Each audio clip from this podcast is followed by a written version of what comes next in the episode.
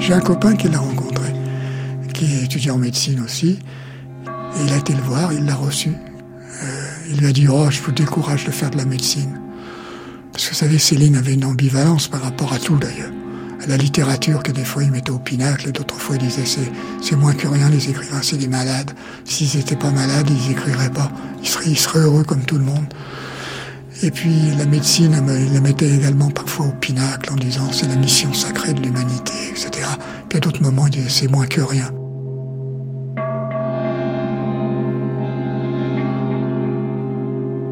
Aurait voulu être psychiatre, vous savez, il médecin d'asile en province.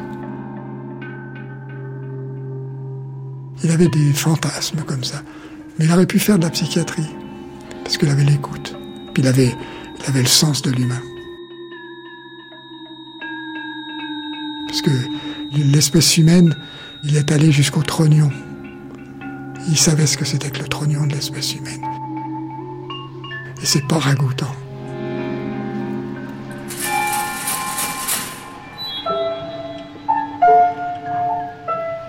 Louis-Ferdinand Céline, au fond de la nuit.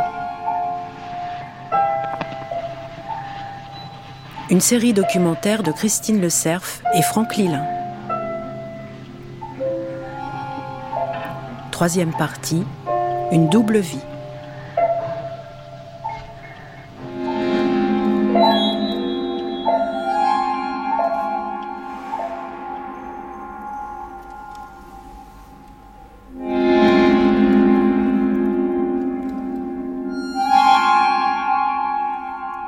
Il se présente comme un médecin de, dispensaire et non pas comme un écrivain. Donc vous avez des, photos dans les journaux de l'époque, les hebdomadaires comme les, grands quotidiens, qui montrent un Céline entouré par exemple de l'équipe médicale. Donc on se demande où est la littérature dans cette affaire. Philippe Roussin. Et souvent en banlieue, donc euh, au dispensaire de, Clichy. Cette image en soi-même, elle est critique d'une image de la littérature. Hein. C'est l'idée que, au fond, on n'écrit pas euh, à partir de la littérature, qu'on écrit à partir d'autres choses, hein, euh, euh, qu'on n'est pas un rentier, qu'on n'est pas un homme de lettres, bon, qu'on est un médecin. C'est-à-dire qu'il dit je n'écris pas euh, en gants blancs. Hein. Donc c'est comme si la littérature, la matière littéraire, était une sorte de matière médicale comme ça, dans laquelle on pouvait piocher, qu'on pouvait construire très matériellement. Hein. J'avais uniquement une vocation médicale. Je regrette de n'avoir un peu négligé, je me serais livré entièrement à la médecine. J'aurais pas eu tant d'ennui. Et alors, euh, je me suis livré à la littérature et il m'en a coûté très cher. je m'appelle Céline parce que c'est le nom de ma mère. Elle s'appelait Céline. Je croyais bien comme ça passer inaperçu, car je me suis aperçu par la suite qu'il est très difficile de pratiquer la médecine en même temps qu'on est écrivain. Vous passez pour un médecin farceur, euh, pour un écrivain euh, de fantaisie, ça rend la vie très compliquée. Et alors, euh, on a vivement, on n'a pas très vivement, non Au bout d'un certain temps, on a percé cet euh, anonymat euh, bien honnête. Et puis, euh, en effet, alors on, a mis sur la piste, et je suis devenu ce bonhomme qui s'appelle Céline, d'un nom de, de, femme. Puis il m'en a coûté cher. Ça m'a toujours été une espèce de, malédiction, cette affaire d'écrire. Il dira que sa véritable vocation, c'est la médecine, c'est évidemment pas l'écriture. Hein. Ça, il le, il le dira euh, très souvent, et c'était probablement vrai, parce que je crois que Céline euh, a été un, un très bon médecin. François Gibault. J'ai vu, malheureusement, j'ai pas pu l'acheter, une ordonnance de Céline, au lieu de, dire voilà tel médicament, euh, tel jour, euh, euh, combien de fois par jour, il y avait pas de tabac, pas, de café, pas de vin. Voilà, c'est tout. C'est tout. C'était ça l'ordonnance. Donc, il sera là, le médecin des pauvres, plus hygiéniste que médecin finalement. Alors Céline, ben, c'est une, longue histoire parce qu'il n'était pas du tout dans le, les études où il était autodidacte. il avait une expérience de la vie. C'est ce qui comptait, parce que, par exemple, il faut rappeler qu'il est quand même allé à 22 ans Yves euh, au Cameroun, dans des circonstances, on peut imaginer 1916, ça fait plus de 100 ans, ce qu'étaient les conditions climatiques, les conditions d'hygiène, les conditions de, de population, etc. Il l'a fait fait, tout ça. Bon, il y a de l'anecdote dans son choix de faire des études. Et Céline était là dans, les circonstances de la Fondation Rockefeller qui faisait une mission de prophylaxie de la tuberculose qui était très répandue en Bretagne à l'époque avec l'alcoolisme. Il saisit en fait des opportunités. Hein. L'Afrique, ça a été une opportunité. Et là, il y a une fondation américaine qui euh, fait des tournées en France pour essayer de, développer des tests sur l'hygiène et contre la tuberculose aussi, puisque c'est une maladie qui fait des ravages. Donc voilà, il s'engage là, comme il parle bien anglais, il est dans une mission qui va faire des conférences. En tout cas, la tournée a eu un effet euh, heureux, puisque c'est au cours de cette tournée qu'il va rencontrer le professeur Follet, qui était le grand patron de la médecine à Rennes, dont il va ensuite épouser la fille. Athanas Follet a une, a une action sur sa préliminaire. Il a dit à Céline, si tu veux épouser ma fille, il faut que tu passes ton bac. Céline donc passe le bac sous la férule de Athanas Follet. Il a passé le bac à 25 ans quand même, de manière accélérée, et finalement, il se dit pourquoi pas continuer dans la médecine? Donc il a fait ses études de médecine à Rennes dans de très bonnes conditions.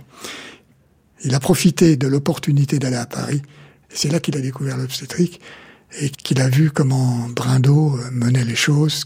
Brindo était un très bon obstétricien. Il a été sensible au premier cri de la vie, c'est-à-dire que il avait déjà cette espèce de pensée philosophique d'une désespérance. C'est naître qu'il n'aurait pas fallu, mais ma mère a voulu que je vive. Et quand il extrayait l'enfant, il disait, il va être plongé dans le malheur. Mais c'est merveilleux quand même que la femme fabrique un enfant.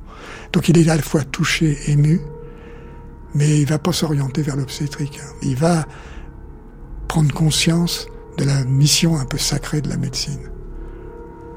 J'ai écrit une thèse qui s'appelle La vie et l'œuvre de Philippe Enias Semmelweis et euh, qui est en somme un peu littéraire. Euh, elle peut être considérée comme, euh, un premier roman, si l'on veut dire. Alors c'est un roman médical, strictement médical et euh, scientifique pour, pour une partie. Voilà.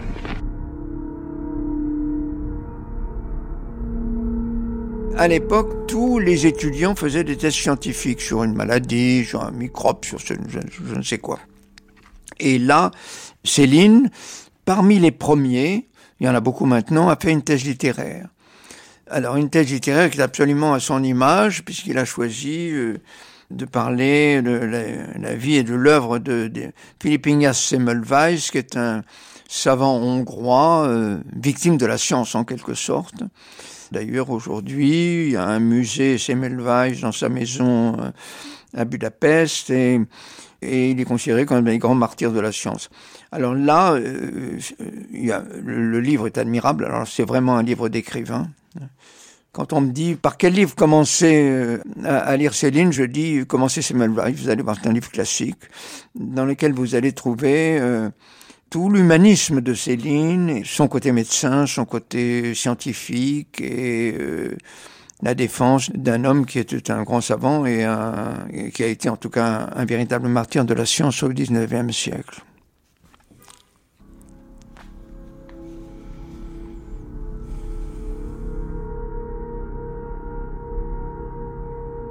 Les grandes œuvres sont celles qui réveillent notre génie. Les grands hommes sont ceux qui lui donnent une forme. Semmelweis était issu d'un rêve d'espérance que l'ambiance constante de tant de misères atroces n'a jamais pu décourager. Que toutes les adversités, bien au contraire, ont rendu triomphant. Il a vécu, lui si sensible, parmi des lamentations si pénétrantes que n'importe quel chien s'en fût enfui en hurlant. Mais ainsi, forcer son rêve à toutes les promiscuités, c'est vivre dans un monde de découverte, c'est voir dans la nuit. c'est peut-être forcer le monde à entrer dans son rêve.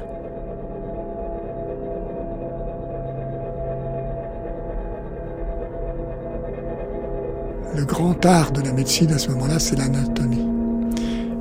L'anatomie pathologique, c'est-à-dire qu'on dissèque les cadavres, on fait des autopsies systématiques.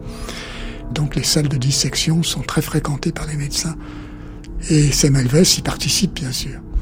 Et il s'aperçoit que quand il revient des salles de dissection, les mains souillées, et qu'il fait des touchés vaginaux pour vérifier la, la progression de l'enfant éventuellement, les femmes contractent la fièvre perpérale. Et il institue un rituel qu'il oblige les étudiants en médecine et les médecins qui, sont avec lui à pratiquer, c'est-à-dire qu'ils se lavent les mains dans, de l'eau avec de l'eau de javel avant de pénétrer en salle de travail. Et on s'aperçoit qu'à ce moment-là, la mortalité par fièvre perpérale diminue considérablement. Donc Semmelweis se dit, il faut que je diffuse mon message. Ce n'est rien d'autre que de la sepsie. Il est le découvreur de la sepsie.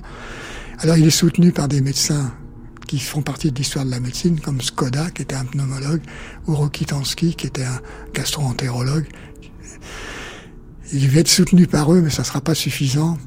Et Semmelweis va, va progressivement s'aigrir. Il va avoir très peu d'écho.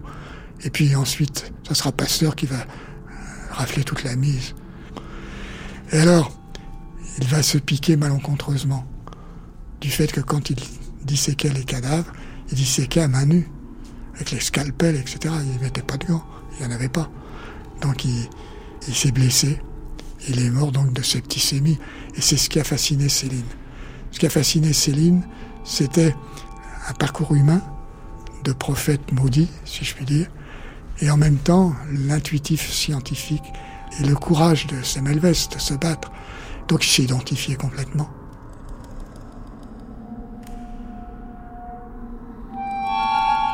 La thèse de Céline s'intitule donc, il a donné comme titre La vie et l'œuvre de, de, Philippe Ignace Semmelweis, c'est déjà tout un programme. Donc au fond, ça appartient au genre de, je dirais, de l'éloge académique. Hein. Mais euh, ce qu'on voit dans la thèse et qu'on verra ensuite tout au long de l'œuvre et de la biographie de Céline, c'est que la médecine est présentée comme une prédestination hein, et une vocation.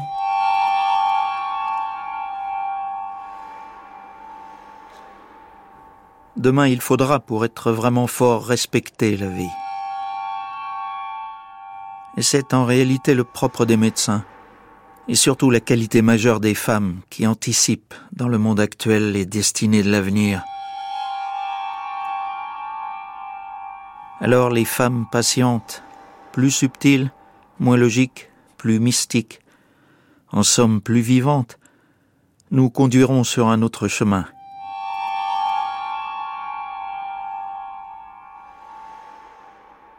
Il a écrit une thèse que je trouve magnifique. Parce que c'est une vraie fresque. Il a un ton hugolien, Céline, qui montre à quel point il possédait la langue française, avant de la subvertir.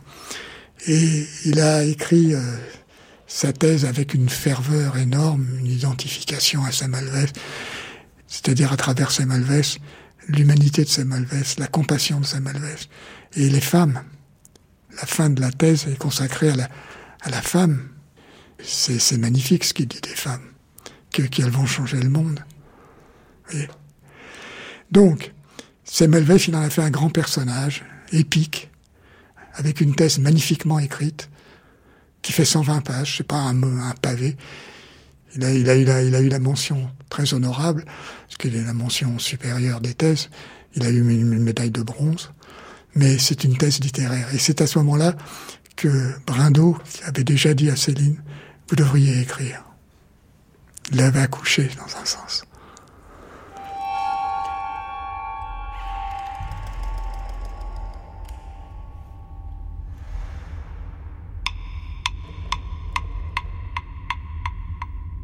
Je parvins auprès du lit de la fille, prostrée, la malade, à la dérive. Je voulus l'examiner, mais elle perdait tellement de sang. C'était une telle bouillie qu'on ne pouvait rien voir de son vagin des cailloux. Se faisait glou-glou entre ses jambes. Je remis le gros coton et remontai sa couverture simplement. Je voyais se former sous le lit une petite flaque de sang. Une goutte du sommier chutait régulièrement. Tac, tac. Les serviettes entre ses jambes regorgeaient de rouge. Faire quelque chose. C'était mon devoir, comme on dit.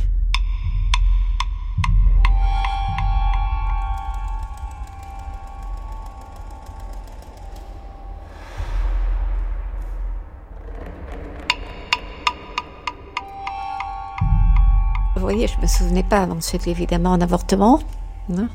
Euh, elle ne sera pas sauvée, hein, autant que je puisse comprendre. C'est très intéressant parce que j'ai complètement oublié. Annie Ernaud. Lorsque je décrirai dans l'événement, c'est quelque chose euh, à peu près, à peu près identique. C'est sûr que je le ferai avec des mots extrêmement précis, sans, sans masque, sans rien. Je dirais, voilà comment je coupe le cordon et, que le sang gicle et l'expulsion également. Pour moi, de dire les choses, de dire les choses est extrêmement important. Peut-être euh, c'est ça que j'ai rencontré aussi euh, chez Céline. Dire les choses sans, euh, sans les masquer, sans les voiler.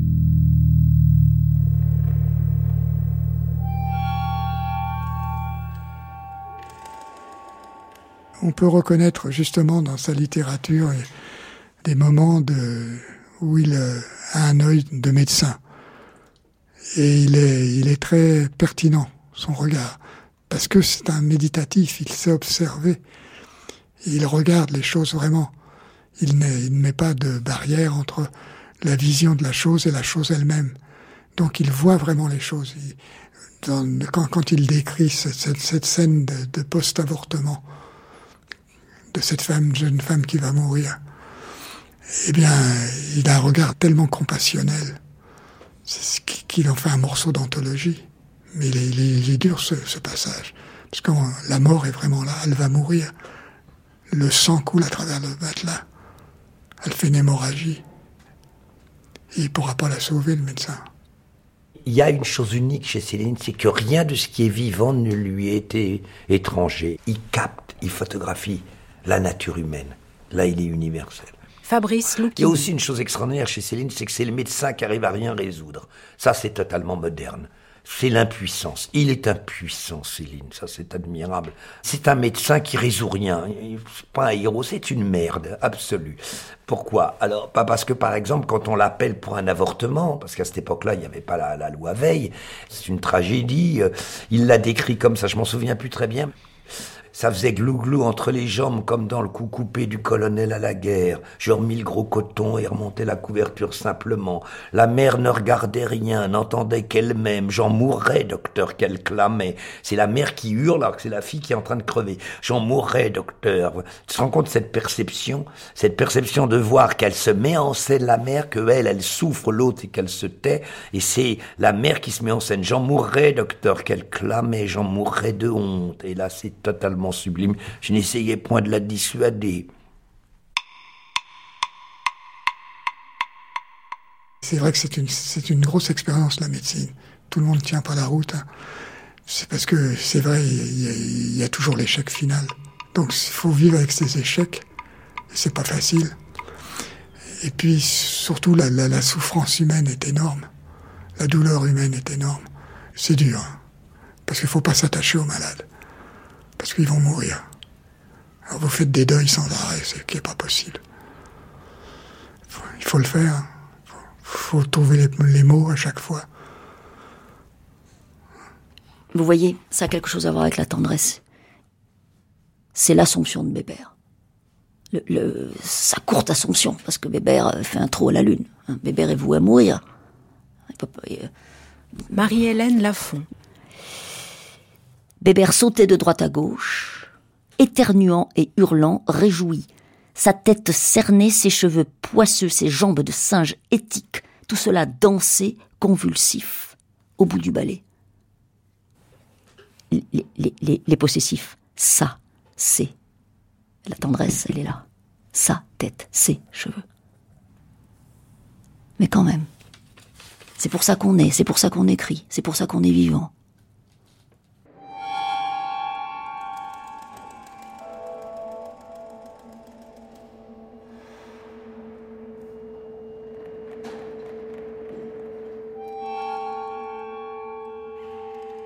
30 ans, à ce moment-là, ce qui n'est pas un âge indu. Mais il a, comme il n'a pas préparé les concours hospitaliers, tout ça, il se retrouve avec un diplôme de docteur en médecine, mais après, il faut gagner sa vie. C'est un homme qui a du mal à s'installer dans la vie. Hein. Toujours en train de rebondir, de partir ailleurs. Euh. Il veut pas se laisser enfermer, ni dans une famille, ni dans, un emploi. Hein. Un homme libre. Alors, euh, à l'époque, il profite d'une occasion, c'est de partir à la SDN, la Société des Relations, qui est à Genève, qui est une institution qui a été créée, comme chacun sait, après la, guerre des 14, c'est l'ancêtre de l'ONU. Il va euh, s'efforcer d'obtenir des missions à l'étranger, parce que euh, il aime foutre le camp, il aime, il aime se balader, il aime sortir de, de, de des cadres, de, de, changer de cadre de vie et de sortir du cadre dans lequel il est. Et Céline est effectivement engagée à la Société des Nations, à l'OMS, sous la responsabilité de Ludwig Rajman, qui est un médecin juif polonais qui connaît très bien l'Occident et qui est un, épidémiologiste de grand renom. Et Rajman va être paternel avec lui. Il va l'engager, il va lui confier des missions qui sont importantes parce que c'est des missions d'hygiène effectivement, c'est d'aller voir comment fonctionnent les systèmes sanitaires dans une partie du monde, en particulier aux États-Unis, et puis en Afrique, et puis en Europe du Nord, et y compris en Europe du Sud, comme l'Italie, etc. Donc, il va l'engager sur un contrat de trois ans, qui diffère l'engagement dans la médecine de Céline. Il va devenir un fonctionnaire international.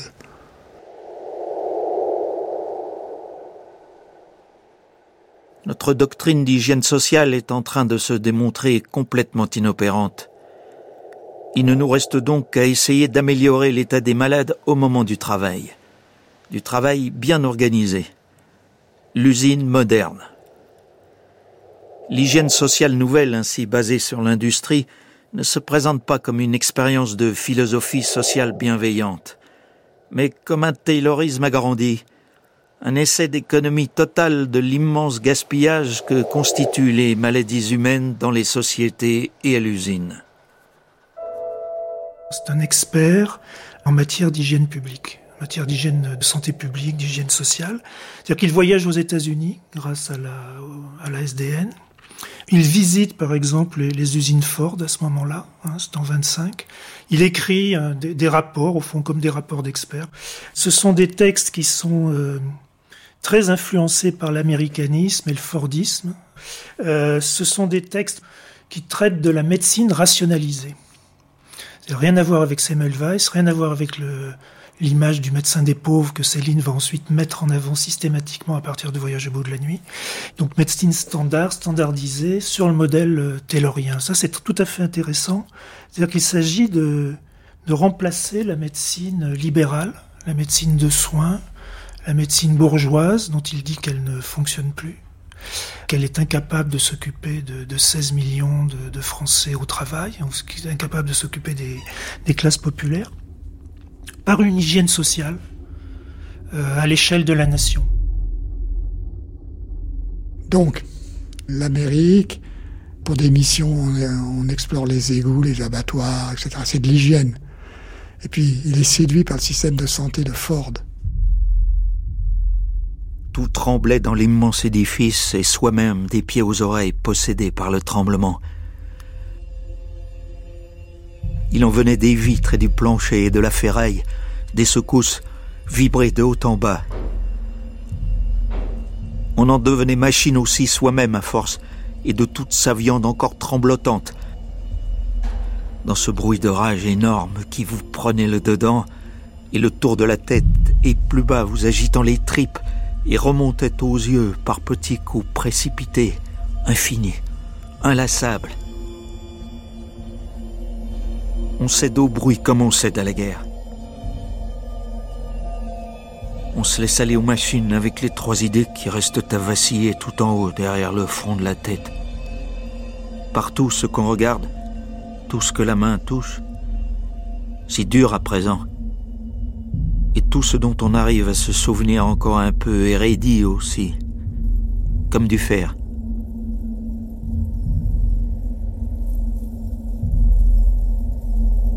Il va donc pour la première fois aux États-Unis. Il découvre les États-Unis et là c'est le troisième volet de Voyage au bout de la nuit. Hein.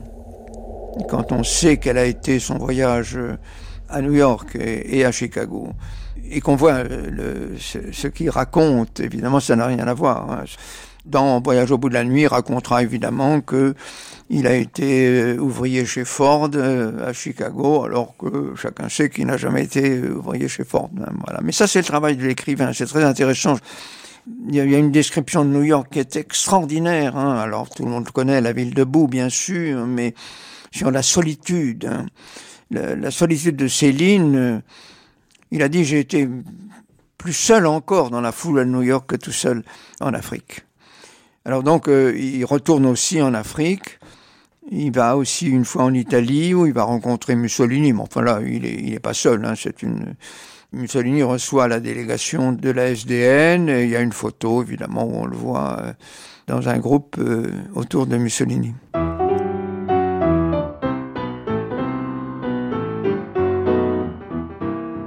Très bien sa vie. Il est séparé de sa femme et de sa fille.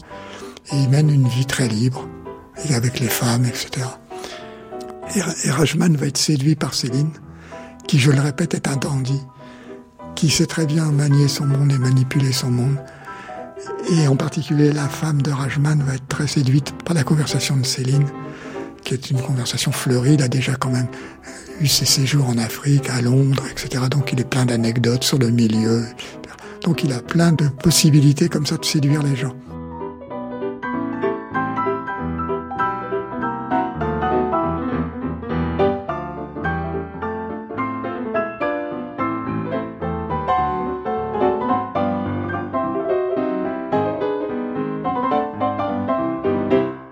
La première fois que j'ai entendu parler de Céline, il me semble que ce fut de la part de ma grand-mère, qui m'a raconté comment ses parents, qui étaient des socialistes polonais au sens 19e siècle du terme, avaient été impressionnés par ce jeune médecin qui travaillait dans les dispensaires des quartiers pauvres à Paris Martha Balinska. Puis j'avais retenu le fait que quand il a travaillé à Genève, euh, à l'Organisation d'hygiène de la Société des Nations, il était jeune et récemment séparé de sa femme et il avait la garde de leur fille, si je ne me trompe.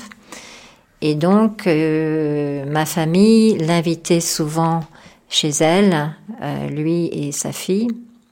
Ma grand-mère décrivait Céline à l'époque comme un très bel homme qui faisait rigoler les enfants. Ils étaient trois enfants, plus la petite fille Colette de Céline. Et que Céline aimait lire à mon arrière-grand-mère, qui était très littéraire, des passages de ce qu'il écrivait. Mon arrière-grand-père était médecin, il s'était spécialisé en bactériologie et épidémiologie il avait à cœur, au lendemain de la Première Guerre mondiale, de mettre en place d'abord en Europe et puis plus à l'international des structures de santé publique à travers des laboratoires, des écoles, des formations pour faire progresser euh, voilà, la santé dans le monde.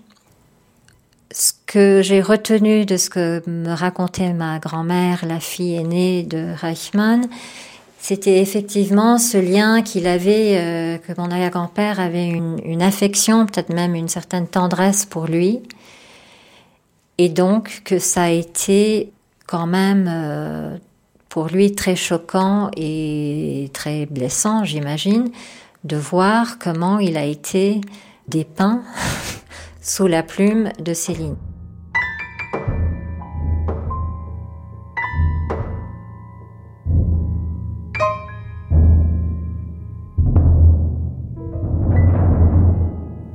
à la Société des Nations. Les gens de la caisse rigolent. Des papiers passent chargés sur des petites voitures. Un petit homme habillé en juif polonais, long cache-poussière noir, Petite casquette, lunettes épaisses, nez extrêmement crochu, parapluie, guêtre. Il se glisse, prudent, très prudent, furtif et un peu caché. C'est le directeur du service des compromis, Judensvek. L'église, euh, une pièce de théâtre euh, que Céline a écrite et qui est parue en 1926, mettait en scène la Société des Nations comme un genre de temple. Dans cette pièce, il met en scène Ludwig Reichmann sous le nom d'Alexandre Judensvek. En quoi est-ce que cela est vrai et en quoi est-ce que cela est totalement faux?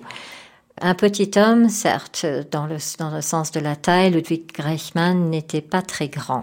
Est-ce qu'il était mince? Oui, il était aussi euh, très très mince. Est-ce qu'il portait des lunettes épaisses? Effectivement.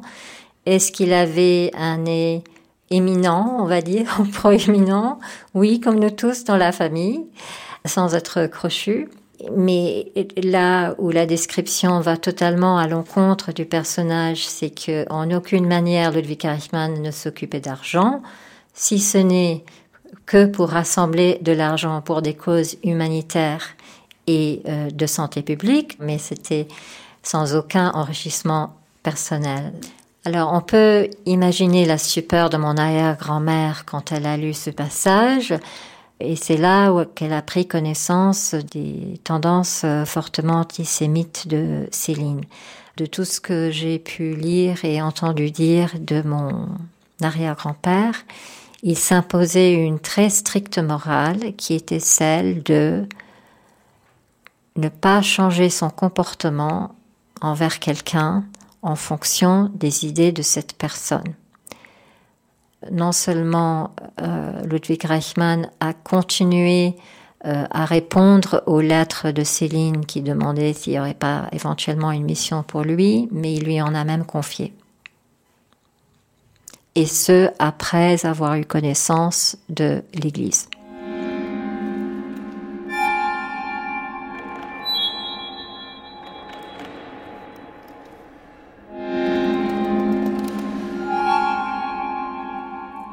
Et puis arrive 1927, mais là, il faut qu'il gagne sa vie, parce qu'il a plus, a plus de contrat avec la GN, sauf quelques missions que lui confiera Rachman.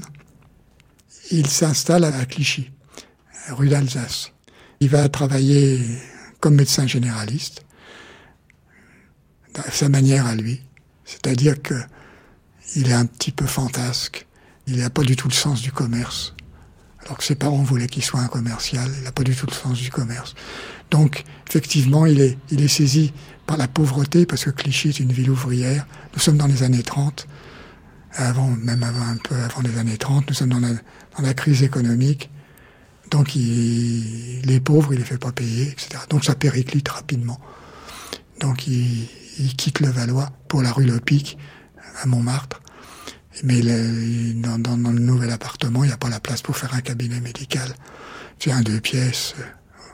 Donc, il va rentrer en contact avec un, un médecin euh, illustre, mais qui est peut-être pas si illustre que ça, qui s'appelle Léon Bernard, qui est un ponte de la médecine, qui est juif aussi, et qui va offrir des vacations de pneumophysiologie à Céline, qui va devenir un, un grand lecteur des clichés pulmonaires.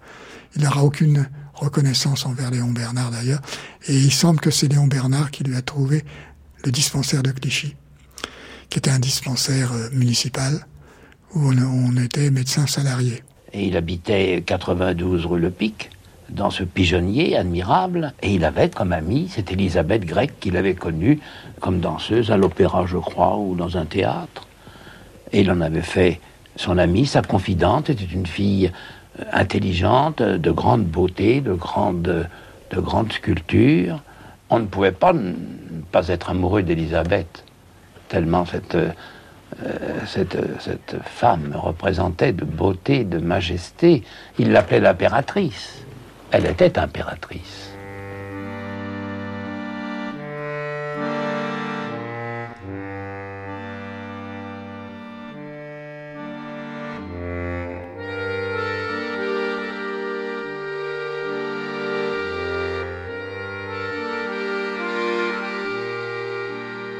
Pour moi, Céline a véritablement aimé deux personnes. Et ces deux personnes sont deux femmes. Alors la première, c'est sa grand-mère, Céline Guillou, dont il reprend le prénom comme pseudonyme, ce qui n'est pas rien. Il y a ensuite... Émile Bramy. Et ensuite, je pense qu'il a aimé Elisabeth Craig. Et je crois que, euh, là on est en dehors de la famille, je crois que c'est la seule personne hors de sa famille qu'il ait vraiment aimé. Le vrai génie, il parle de Craig, il dit le vrai génie c'est cette femme. Pas moi le génie, c'est elle. Il parle à son propos de fait, d'onde, ce qui est très très important pour Céline. Et il la présente comme l'inspiratrice du voyage. Alors, Craig, on ne sait pas grand-chose sur elle. Parce que, en fait, elle disparaît assez vite. Elle disparaît en 32. Tout ce que je sais, tout ce que je peux dire, c'est que c'est quelqu'un qui convient parfaitement à Céline. Parce que elle est belle. C'est très important. Ensuite, c'est une danseuse.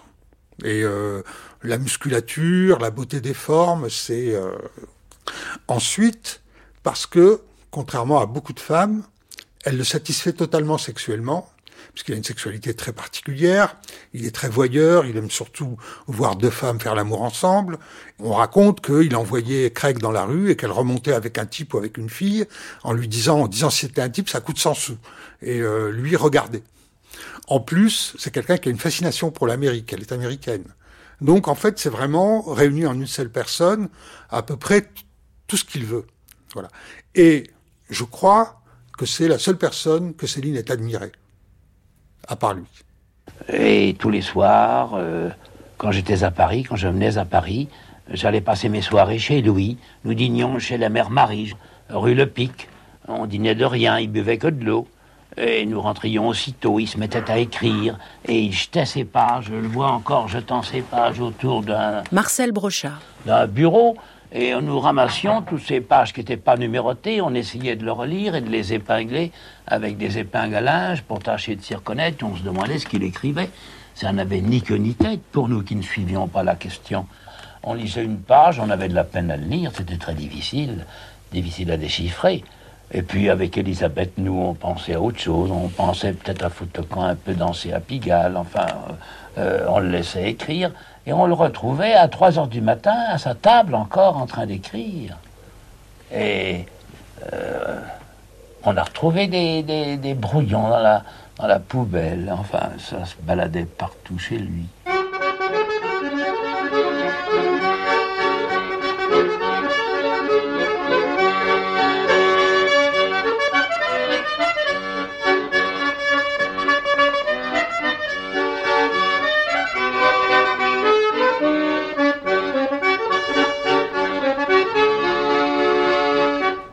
Le 98 rue Le Pic, c'est une rue emblématique de Montmartre. Et euh, juste en face de l'immeuble où, a- vécu Céline, c'est le Moulin de la Galette. Donc on est en plein cœur du Montmartre, euh, de la Goulue, de, Toulouse-Lautrec, euh, le, le Montmartre des cabarets, le Lapin Agile qui est un petit peu plus bas, le cabaret chez Pomme qui est un petit peu plus bas aussi, l'avenue Junot. Donc c'est le quartier de la Bohème, c'est le quartier des écrivains, le quartier des artistes, le quartier des cabarets, c'est le quartier de la chanson. Donc c'est un quartier extrêmement vivant. David Alliot. Le docteur Détouche donc est très pris pendant sa semaine avec son dispensaire et le week-end avec Elisabeth Craig, c'est un peu la, récréation. Et parmi les sorties euh, de Céline, le, week-end, notamment le dimanche, c'est la Malamoa, c'est la, péniche d'Henri Mahé qui est installée euh, à Chatou, en, en banlieue ouest de Paris, une banlieue que Céline connaît bien qui- puisqu'il l'a un peu fréquenté enfant avec sa mère. Et donc dans cette péniche, c'est un peu une sorte de cours des miracles. Euh, on vient déguisé, euh, on est totalement libre, on raconte des histoires complètement folles. Euh, la femme d'Henri Mahé joue au piano, on danse, on chante, on rit. Il n'y a pas de règles, il n'y a pas de statut social. hein. Tout docteur qu'il est, il est à l'égal des autres. Et des aventuriers, des aventurières, des femmes du monde aussi qui viennent, même des fois des, des filles de joie. euh. C'est la liberté totale. Et effectivement, Céline ne se déguise pas, c'est pas trop le genre. Mais euh, oui, tout le monde raconte qu'il faisait des petits sketchs. Elisabeth Craig aussi faisait des, pas de danse, euh, un peu à l'américaine, un peu au show à l'américaine, qui faisait beaucoup rire à l'époque, surtout qu'elle était en tenue extrême, enfin, se- dé- dénudait un peu les jambes. Donc c'était une ambiance extrêmement joyeuse, vivante. C'était un peu l'esprit de Montmartre finalement qui se déplaçait quelques instants dans la péniche d'Henri Mahé à Vive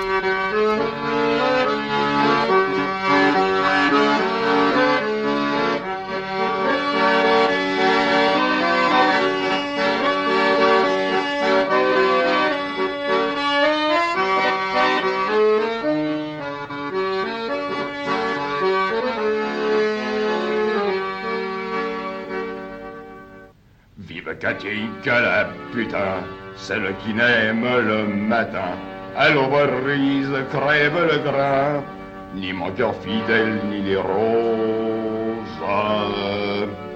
You profondis, yop tédium, à la grand-vergue le petit homme, chacun gouelant dans sa monture, à nous coulant à ma figure. Quand Katinka sera bossue, nous irons voir aux citadelles, à force de prêter son cul. La cloche trois fois gros comme elle. You profondis, yo tédéum, à la grand-vergue, le petit homme, chacun gouelant dans sa monture. Ne coulant, brave figure, celle qu'on branle chaque matin pour faire lever tous les putains. Grosse bataille, petit butin, depuis l'Irlande aux Dardanelles. Il est sous le mec, alors ça n'a aucune importance, il l'a fait comme il peut. Voilà l'histoire. Bon, et maintenant c'est fini, je vous embête plus. On sait qu'il a eu une éducation musicale, disons, de petit bourgeois, un peu famille petite bourgeoise, avec des cours de piano. Mais surtout, il, a fréquenté, euh, il était médecin, donc euh, il avait cette euh, fréquentation des, salles de garde, des carabins. Et il avait aussi, je dirais que c'était un, c'était un homme d'écoute. Michael Ferrier. C'était un, homme d'oreille. Donc partout où il passe, par exemple, quand il va en Afrique, on le voit aussi là dans Voyage au bout de la nuit, tout de suite, il capte, il chope, il, attrape tous les bruits aux alentours un peu comme un preneur de son, et il les remet dans les romans.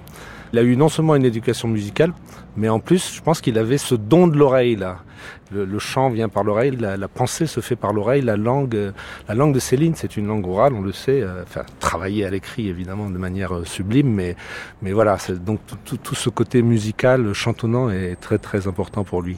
À tel point que euh, la chanson qui se trouve en exergue de Voyage au bout de la nuit, la fameuse chanson des gardes suisses, il a quand même raconté que c'est lui qui l'avait composée. Donc c'est Henri Mahé qui raconte ça, que euh, Céline faisait croire que c'est lui qui avait composé cette chanson. Ceci dit, il en a composé euh, au moins deux, hein, euh, Nœud coulant et, Règlement, donc il a aussi pratiqué la chanson. Et quand il les chante, on a deux enregistrements, comme vous savez, de Céline, et quand il les chante, il les chante a cappella, très longtemps, des dizaines d'années, je crois, après les avoir composés, et il les, il les chante sans aucune erreur de parole. Donc ça veut dire que c'est vraiment quelque chose qui... Il a ça dans le trognon, comme il dit. Hmm. Il y avait aussi la fameuse République de Montmartre, euh, où on a quelques photos de Céline qui participent un petit peu à ce folklore euh, traditionnel.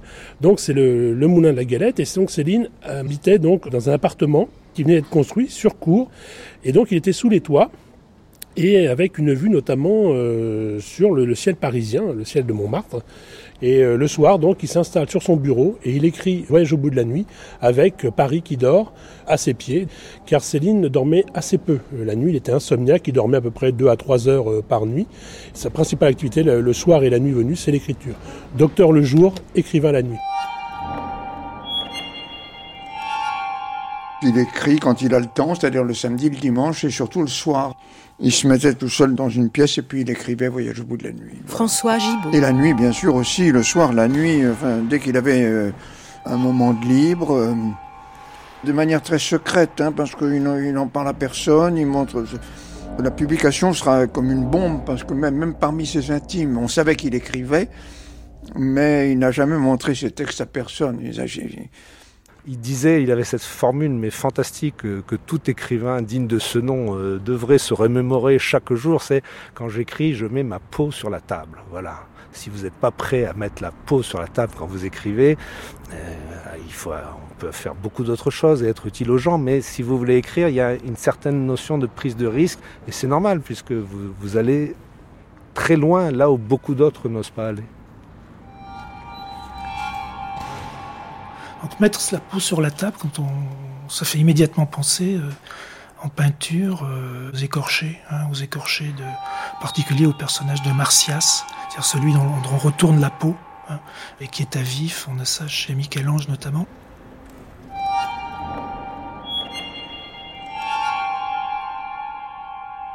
il se, pénétrait de l'écriture et, il s'enfermait, il était comme euh, envoûté par ce travail d'écriture euh, auquel il se consacrait entièrement. Donc c'est un roman qui vient de lui, qui vient du fond, hein, ça, ça vient de, de euh, vraiment du fond de lui-même. Il sait bien qu'il écrit un livre révolutionnaire. Hein.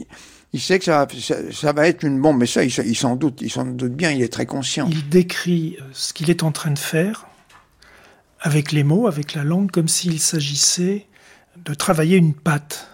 Donc on est dans quelque chose de très matériel, de très manuel, et il assimile aussi la naissance du livre, au fond, au cri d'un enfant qui est en train de naître. Donc les mots sont quelque chose de très très matériel, et quand il va, ça va évidemment euh, de pair avec le, fait qu'il se décrive comme médecin. Donc euh, on n'est pas à distance, on ne travaille pas comme avec des gants blancs, comme il dit. Hein.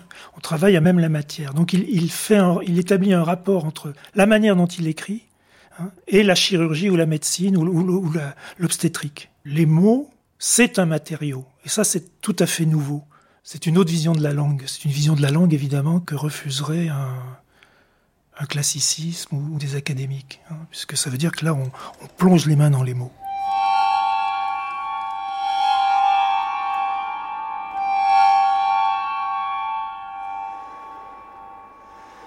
Ayant amalgamé tant bien que mal, disons-nous, hommes, bêtes et choses au gré de nos sens, de notre mémoire infirme, nous étendons le tout, c'est l'impression que le procédé nous donne, comme une pâte sur le métier. Debout qu'elle était, la vie, la voici couchée ni morte, euh, ni tout à fait vivante. Horizontale, notre patte, entre les branches de l'étau, maintenue, soumise à notre gré. C'est en empoignant les deux côtés que nous travaillons, tiraillons, étirons cette patte de vie dangereuse et refaite par chapitre.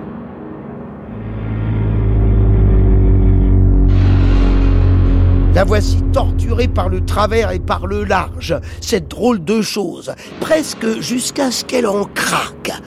Pas tout à fait. Ça crie, forcément. Ça hurle. Ça geint, ça essaie de se dégager. On a du mal. Faut pas se laisser attendrir.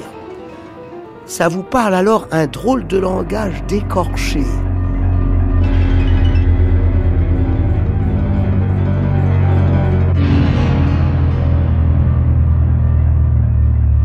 Enfin, à mon sens, le, noyau,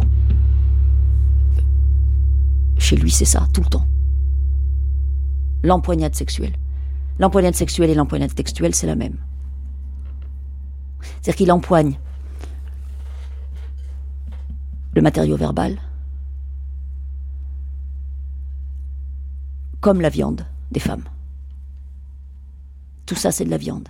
La viande, étymologiquement, c'est wiwenda, c'est ce qui sert à vivre.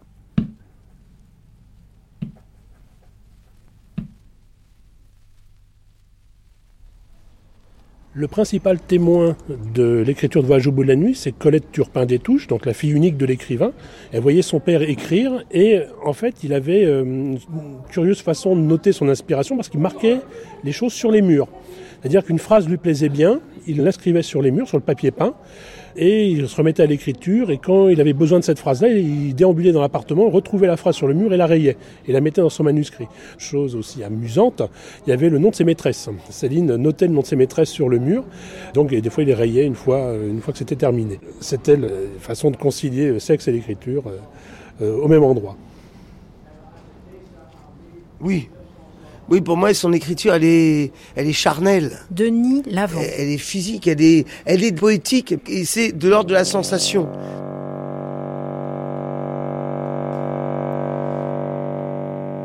Sa présence ressemblait à une audace, élastique, nerveuse. De muscle en muscle, par groupes anatomiques, je procédais.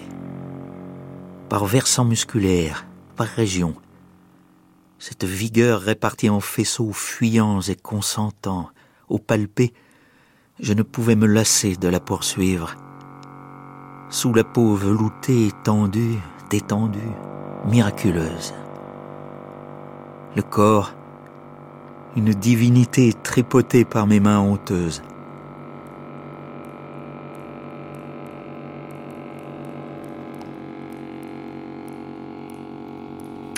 Euh, que j'aime aussi très certainement, hein, ce qui me tient aussi au corps dans la lecture de Céline, c'est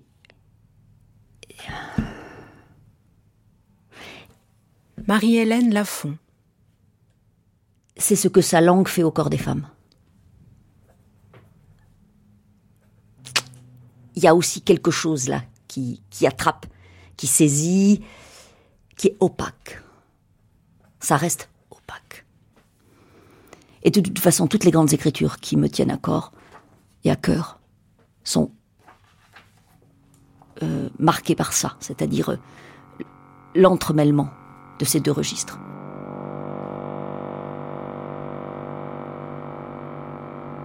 Il y a une façon très très particulière d'empoigner ce que j'appelle moi le corps du monde, c'est-à-dire le paysage. Pas seulement le corps des femmes, les arbres, une rue, la banlieue. Euh, donc, euh, décrire ce qui n'est jamais un décor, jamais, jamais. Il y a un, mouvement qui, m'a toujours beaucoup saisi, c'est-à-dire que c'est dans ces zones de texte-là qu'il est capable d'écrire, par exemple, une formule à laquelle je pense très très souvent, au sujet des arbres, dans les parcs, euh, quand ils ont mis la, feuille comme maintenant là, et qu'ils sont charnus. Il parle du velours vivant. Le velours vivant. Ça, c'est d'une justesse absolue. En- Encore une fois, on l'a sous la main en l'entendant, le velours vivant. Et c'est ça ce que j'appelle la tendresse. Le long doigt du gaz dans l'entrée, cru et sifflant, s'appuyait sur les passants au bord du trottoir et les tournait en fantômes hagards et pleins, d'un seul coup, dans le cadre noir de la porte. Ils allaient ensuite se chercher un peu de couleur, les passants, ici et là, devant les fenêtres et les lampadaires, et se perdaient finalement dans la nuit, noir et mou.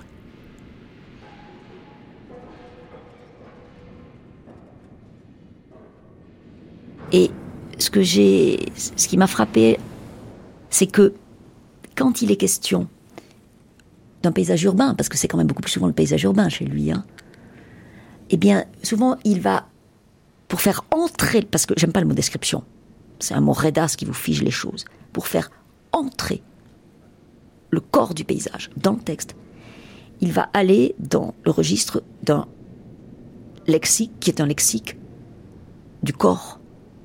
Il va parler de la glaire pour la Seine, par exemple. La glaire de la Seine. La route. Petite route, dans un coin de banlieue comme ça, bien pourrie, bien perdue. Elle pousse son bout de langue, la route.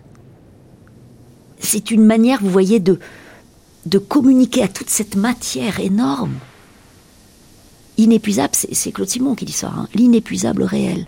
C'est une manière de s'empoigner avec le corps des femmes, éventuellement des enfants, éventuellement des bêtes, éventuellement du monde.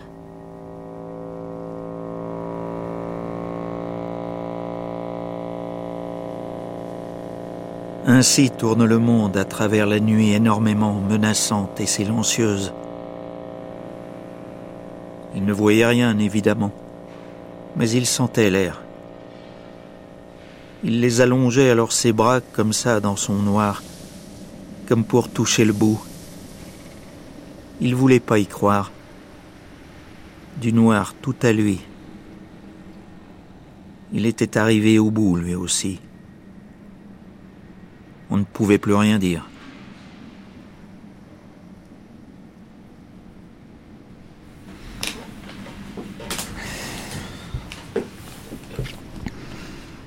C'est le silence qui parle ces livres.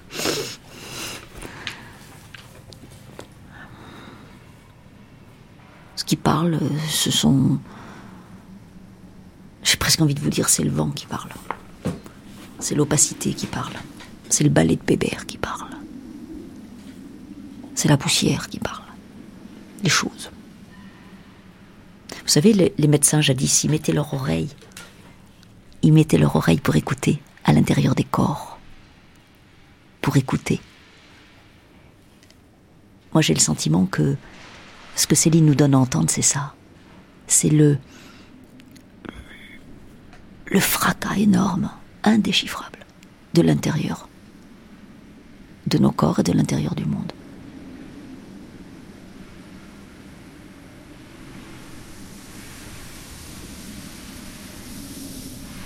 Moi, il me semble qu'il y a deux grands types d'écrivains. Tout écrivain invente sa langue. Et c'est ce qui fait que on reconnaît l'écrivain. Quand on lit une phrase de Stendhal, euh, quand on lit une phrase d'Aragon, euh, on reconnaît. Régis Tétamanzi. Mais en plus, il me semble qu'il y a une catégorie d'écrivains qui sont moins représentés, qui non seulement inventent leur langue, mais réinventent la langue. Et ça, il n'y en a pas beaucoup par siècle. Hein, au XXe siècle, il me semble, en France, il y a Proust, Céline, peut-être Genet, hein, peut-être Duras. Et à mon avis, ça fait une différence. C'est-à-dire qu'on ne peut plus tout à fait écrire le français après, euh, comme avant. Hein. Et c'est pour ça aussi que Céline est un peu exceptionnelle, hein, je crois. Parce qu'il fait partie des inventeurs de langue.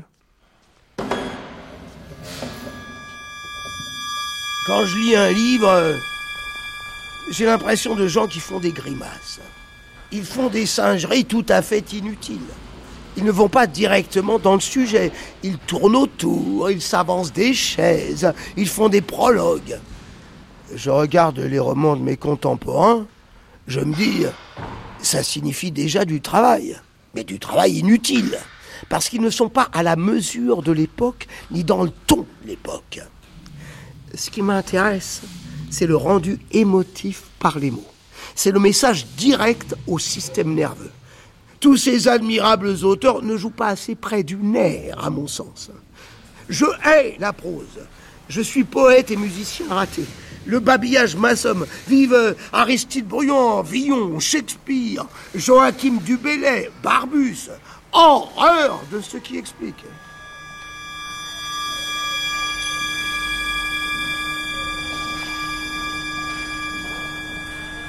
Tout n'est que blabla, c'est-à-dire tout n'est que recouvrement par des fausses phrases, par une langue fausse, une langue qui est euh, corsetée, pour empêcher la vie de jaillir à travers elle et pour empêcher la vérité de jaillir à travers elle. Stéphane Zagdanski. Il y a une seule et même chape de plomb verbal qui est le, le, le, le, beau langage, le langage lettré, le langage de ce qu'il appelait l'agagadémie, donc le, langage académique. C'est sa découverte, si vous voulez, c'est son génie, elle est son, sa génialité, elle est là aussi dans la compréhension que le, langage euh, ou la langue, les langues humaines, en tout cas le français qu'il connaît très bien, est un langage de mort. Et lui, il ne veut pas se laisser mourir, il ne veut pas se laisser euh, enterrer. Il a une grande, une énorme, une, extravagante euh, vitalité qui est patente lorsqu'on le lit, donc une vitalité qui devient une vitalité verbale quand il se met à l'écriture. Effectivement, dans lequel il creuse, euh, comme dirait Mallarmé, il, il, il, jusqu'à trouver la bonne forme. Et c'est vrai que la récompense, c'est euh, sa prose qui est géniale, qui est poétique, où il n'y a pas un mot en trop, quoi. C'est qui est, qui est fluide, qui retentit, qui est imagé, qui est très forte, qui est émotionnellement très forte, et puis qui est lisible de haut en bas de l'échelle sociale. C'est pour ça que ça a été un succès aussi populaire, le, voyage au bout de la nuit. Pas seulement par le sujet, parce que c'est une écriture qui est imagée, qui est poétique, donc qui retentit, qui est, qui est pas un truc que pour réserver aux intellos, quoi. Ils nous font chier avec l'argot. On prend la langue qu'on peut, on la tortille comme on peut, elle jouit ou elle jouit pas. Voltaire me fait jouir. Bruant aussi c'est le pajot qui compte, c'est pas le dictionnaire. Tous ces raffineleurs d'argot suent l'impuissance. Les mots ne sont rien s'ils ne sont pas notes d'une musique du tronc. Ce n'est pas de grossièreté qu'il s'agit, mais de transposition du langage parlé en écrit. Vous dire merde, ce n'est rien. Vous botter le cul, pas grand-chose. Mais faire passer tout ceci en écrit, voilà l'astuce. Et il y avait pas mal de candidats à l'époque de Macorlan, d'Orgelès, tout ça. Il y avait plein de candidats à faire un peu de la, un peu du folklore populaire. Ben, les gens croient qu'il y a plein de mots d'argot dans, dans l'œuvre de Céline. Oui, il y a des mots d'argot, mais c'est la syntaxe. C'est la syntaxe qu'il a, qu'il a explosé. C'est pas le lexique, c'est pas parce qu'il a mis des petits mots un peu, un, peu grossiers. C'est comme Genet. C'est la syntaxe qui est, qui est bousculée. Le coup d'éclat de, de Céline, c'est d'avoir perçu que Henri Godard. On pouvait utiliser le français autrement que on l'utilisait d'ordinaire. Tous les, les, leaders politiques, les hommes politiques, ils pouvaient écrire des pages et des pages et des romans, mais ils n'avaient pas véritablement, ils ne donnaient pas le sentiment d'être avec ceux qui prétendaient défendre, puisqu'ils étaient de l'autre côté de la barrière en ce qui concerne l'emploi de la langue. Et du coup, Céline, c'est sa première étape. Ça n'est que la première étape parce qu'ensuite, il ira beaucoup plus loin à partir de ce point de départ. Céline fait le choix d'un langage non pas populaire, comme on le dit bien sûr, hein, mais d'un langage à tonalité populaire pour aller se sentir de l'autre côté de la barrière. Hein. Et c'est visible dès la première phrase, ça a débuté comme ça, Hein, ce qui est une manière populaire de, en, répétant le ça euh, deux fois, euh, c'est une manière populaire de s'exprimer. il aurait pu dire les choses avaient mal commencé ou bien mes malheurs ont commencé comme ça. Euh, etc. Il écrit ça a débuté comme ça et ça enfonce le clou d'un choix de langue complètement différent. Moi qui suis né au cœur de Paris, à côté des Halles, dans, dans un quartier qui est là, ça a été entièrement, dont tous les pauvres ont été virés, mais où j'entendais l'oralité populaire, euh, elle était marquée euh, dans, dans mon enfance. Yves Pagès. Le choc qui est la transcription de l'oralité dans une langue qui par ailleurs a euh, des élégances, des raffinements très anciennes, et joue donc quand même ça sur une inscription de l'oralité dans l'écrit, pour moi, j'avais jamais lu ça nulle part. Et je ne pensais pas que ça pouvait faire partie de la littérature. Je pensais pas que cette espèce de grand euh, babillage populaire, de l'écho comme ça de ce qui se passe dans un bar à 3 heures du matin quand tout le monde parle, euh, etc., pouvait se retranscrire dans un livre. Donc pour moi, c'était un, un, étonnement formel, mais qui a aussi du sens, qui n'est pas qu'une question de forme, puisque c'était aussi l'inscription d'une mémoire, d'une mémoire populaire euh, dans la littérature.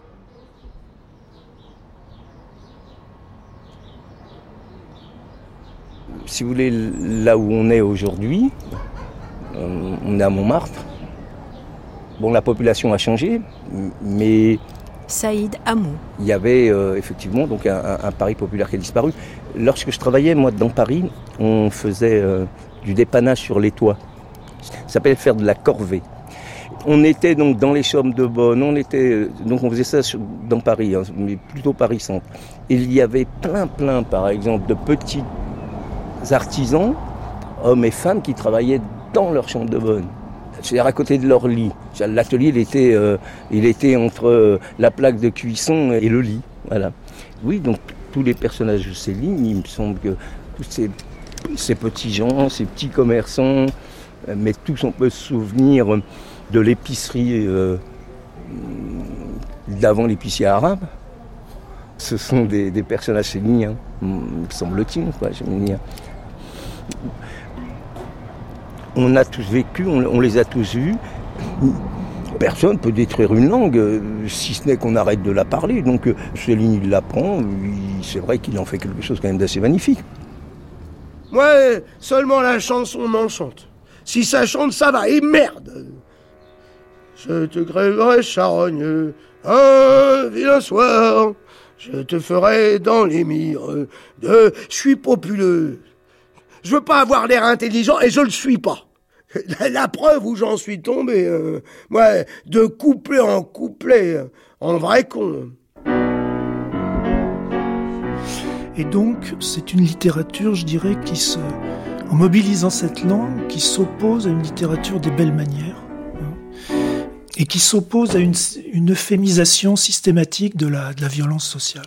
Philippe Roussin c'est que la langue populaire et l'argot, au fond, ce sont des moyens de, de, refuser une réconciliation hein, entre, entre les classes sociales, de refuser une réconciliation après la Première Guerre mondiale. Bon, et l'autre point, c'est que euh, Au fond, mettre la langue populaire dans le, dans le roman, ça, ça revient à repoétiser hein, le, roman. C'est-à-dire qu'on avait, on, va au-delà de l'opposition prose-poésie. C'est-à-dire qu'il se passe quelque chose de tout à fait intéressant. Euh, ça aboutit à ce que le roman ne soit plus seulement un effet d'intrigue, hein, mais aussi de poésie. Hein, donc introduire une langue aussi virulente dans la littérature, ça fait scandale. D'autant plus qu'il est rejeté un peu par le milieu littéraire de son époque, même si c'est si un succès énorme, le voyage au bout de la nuit. Et après, il est effectivement, il est dans cette susceptib grande susceptibilité d'un type qui débarque dans un métier où il n'a pas été euh, introduit, il n'a pas été annoncé, il est ailleurs, il est médecin, un outsider, on dit en anglais peut-être. Je suis très mauvais en anglais par contre. Et il trouve sa place dans le champ littéraire de manière tout à fait euh, singulière, c'est-à-dire qu'il va inverser un certain nombre, je dirais, d'handicaps sociaux pour en faire autant d'atouts. C'est-à-dire que c'est quelqu'un qui est à la marge qui va s'imposer ou qui est à la périphérie euh, et qui va s'imposer au centre du champ littéraire. Si on résume les choses, le milieu littéraire de l'époque est encore dominé par des hommes de lettres, par la NRF et par des gens qui socialement euh, peuvent être encore des rentiers, comme Gide. C'est-à-dire c'est des bourgeois, sont des bourgeois ou des professeurs, bon, etc. Et donc le coup de génie, je dirais, de Céline et de son éditeur, c'est non seulement le, pseudonyme, mais c'est la définition d'une identité d'écrivain très loin de la littérature, au sens où je viens de la, présenter. Il se présente comme un médecin de, de, dispensaire et non pas comme un écrivain. Donc on a un vrai personnage qui est inventé. Ah bah le personnage est un menteur parce qu'il nous fait le mec dépressif dans le voyage et il envoie à Gallimard, bon, euh, c'est pas un livre, c'est une symphonie littéraire, c'est le prix Goncourt, c'est 50 ans de triomphe pour le, rééditeur. Euh, alors, chez le, le, danger de ça, c'est que ça pourrait être chiant, mais je crois que mon machin, là, il y a du génie, tu crois. Vous êtes gentil de m'écrire très très rapidement parce que j'attends pas. Donc, il sait exactement qui il est. Oh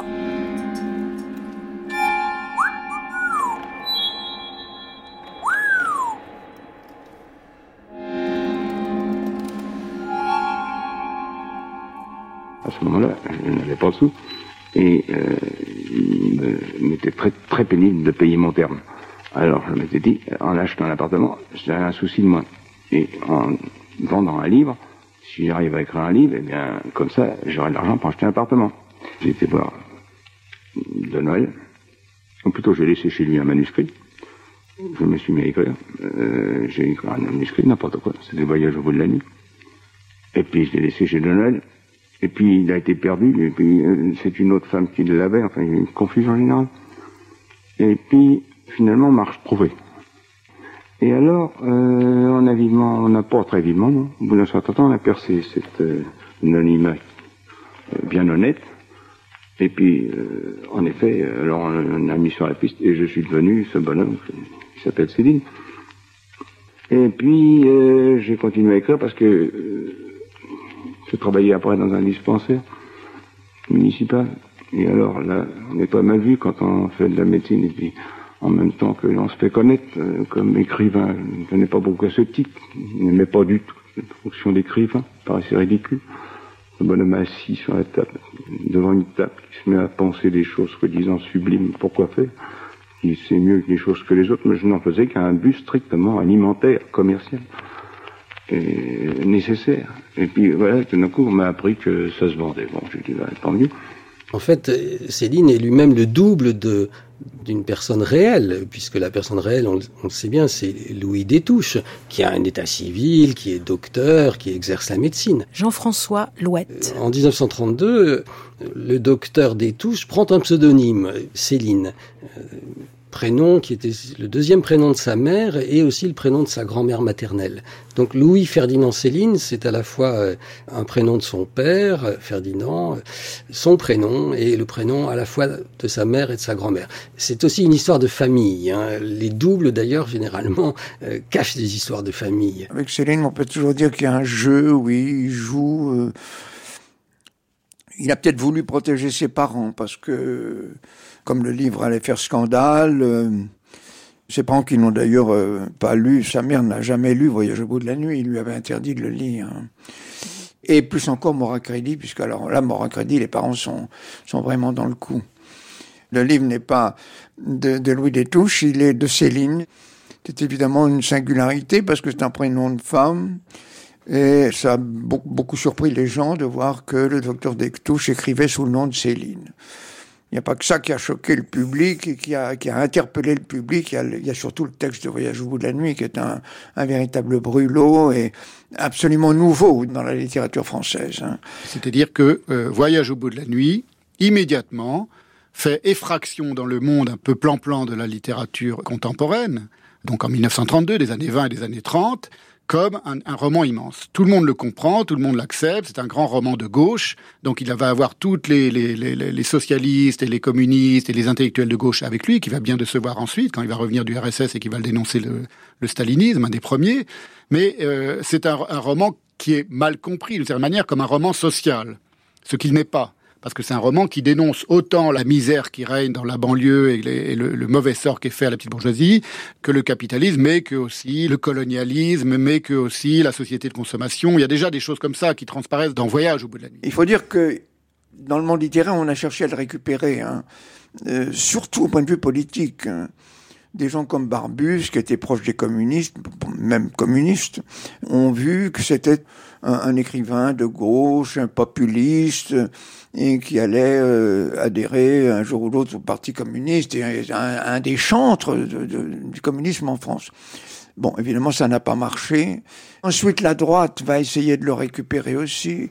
Et en fait, Céline jamais, jamais n'a voulu rentrer dans une chapelle, dans un clan, dans un, dans un groupe. Hein. Il est resté toujours tout seul. La solitude de Céline, c'est une constante et de son œuvre et de sa vie.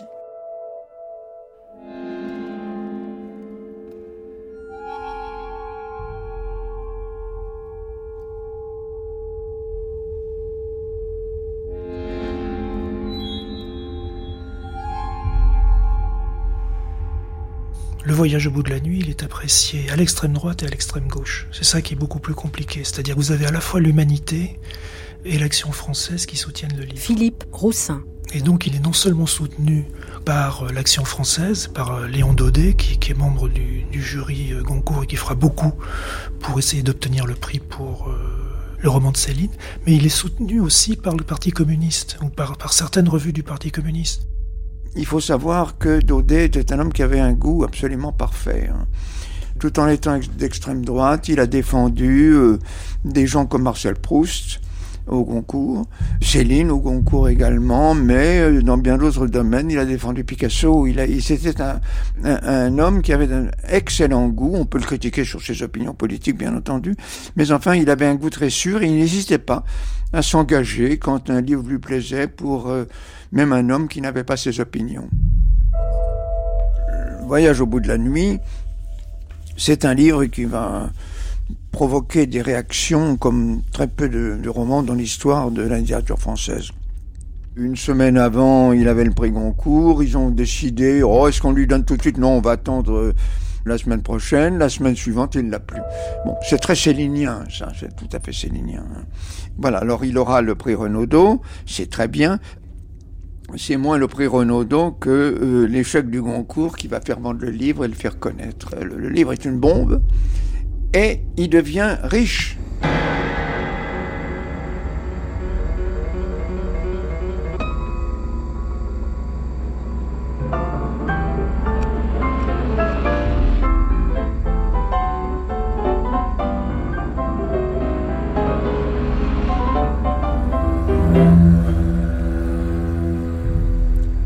Céline de 1932, celui de Voyage au bout de la nuit, c'est effectivement le Gatsby français. Il est très bel homme, alors de ce point de vue-là, tous les témoignages concordent. David Alliot. Il avait surtout un regard magnétique, il avait des, des yeux euh, gris, euh, gris-bleu, et euh, toutes les femmes, et même des hommes, ont dit qu'il dès qu'ils vous regardaient, il était irrésistible. Donc en 1932, on a affaire à, à un, Gatsby français, habillé à la dernière mode, euh, avec la coupe croisée, cravate. Il racontait même qu'il faisait blanchir ses chemises à Londres, ce qui était chic absolu de l'époque. Mais à un moment donné, il y a une rupture où on constate que lentement, La belle tenue commence un petit peu à partir euh, en vrac. Euh, la cravate dénouée, la chemise pas très accordée avec le pantalon, ou le pantalon qui tire bouchonne. Ça peut se comprendre d'un point de vue littéraire. Céline a, a joué le jeu littéraire en 32, c'est-à-dire Voyage au bout de la nuit sort, il joue le jeu, le bel homme, l'écrivain, etc. Et le fait qu'on lui ait refusé, entre guillemets, le prix Goncourt, ben, il se rend compte que c'est un milieu de magouille ou que finalement la prestance, euh, l'aspect finalement n'apporte rien. Alors voilà, un soir comme ça, à propos de rien, ils, ils vont se balader avec Molly. Elle m'a, elle m'a offert 50 dollars.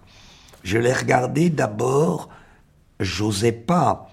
Je pensais à ce que ma mère aurait dit dans un cas semblable et puis je me suis réfléchi que ma mère, la pauvre, ne m'en avait jamais offert autant. Pour faire plaisir à Molly, tout de suite, j'ai été acheter avec ces dollars un beau complet beige pastel, comme c'était la mode au printemps de cette année-là. Jamais on ne m'avait vu arriver aussi pimpant au bobinard. La patronne fit marcher son gros phono, rien que pour m'apprendre à danser. Après ça, nous allâmes au cinéma avec Molly pour y traîner mon complet neuf.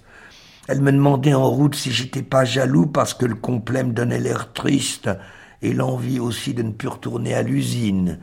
Un complet neuf, ça vous bouleverse les idées. Elle l'embrassait, mon complet, à petits baisers passionnés, quand les gens ne nous regardaient pas. Temps en temps, elle se laissait, Molly, entraîner tout de même à me faire un petit reproche, mais toujours en termes bien mesurés, bien aimables. Vous êtes bien gentil, Ferdinand, me disait-elle, et je sais que vous faites des efforts. Enfin, ça doit être votre chemin à vous, par là, tout seul. C'est le voyageur solitaire qui va le plus loin. Le moment du départ arriva. Le train est entré en gare. J'étais plus très sûr de mon aventure quand j'ai vu la machine. Je l'ai embrassé, Molly, avec tout ce que j'avais encore de courage dans la carcasse. J'avais de la peine, de la vraie pour une fois, pour tout le monde, pour moi, pour elle, pour tous les hommes.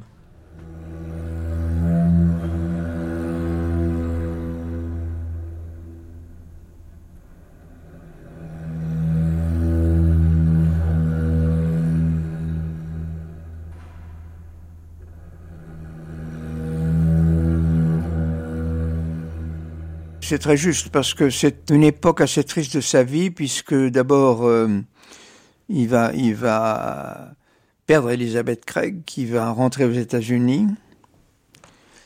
On n'a jamais très bien su pourquoi. Elle l'a connu euh, avec des petits moyens, un peu besogneux, et elle le quitte au moment où, la gloire tombe sur lui, la gloire littéraire et où il va euh, enfin avoir disposé de moyens financiers euh, convenables. Alors on ne sait pas pourquoi. Elle, s'est expliquée. Elle, elle a dit que il était très difficile à vivre. C'est ce que nous savons. À Los Angeles, elle a connu un homme qu'elle va épouser, que Céline va détester aussitôt. Euh, il est d'origine juive. Et ensuite parce qu'il a pris sa femme. Donc ça, c'est un épisode très triste. Il en souffrira beaucoup. Il ira d'ailleurs en train d'aller la chercher aux États-Unis.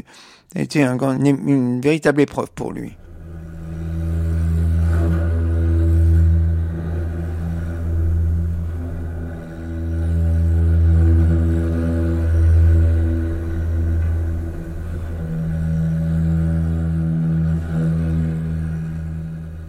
Des années ont passé depuis ce départ, et puis des années encore. J'ai écrit souvent à Détroit, et puis ailleurs, à toutes les adresses dont je me souvenais, jamais je n'ai reçu de réponse. La maison est fermée à présent. C'est tout ce que j'ai pu savoir. Pour la quitter, il m'a fallu certes bien de la folie et d'une sale et froide espèce. Tout de même, j'ai défendu mon âme jusqu'à présent. Et si la mort demain venait me prendre, je ne serais, j'en suis certain, jamais tout à fait aussi froid, vilain, aussi lourd que les autres tant de gentillesse et de rêves Molly m'a fait cadeau.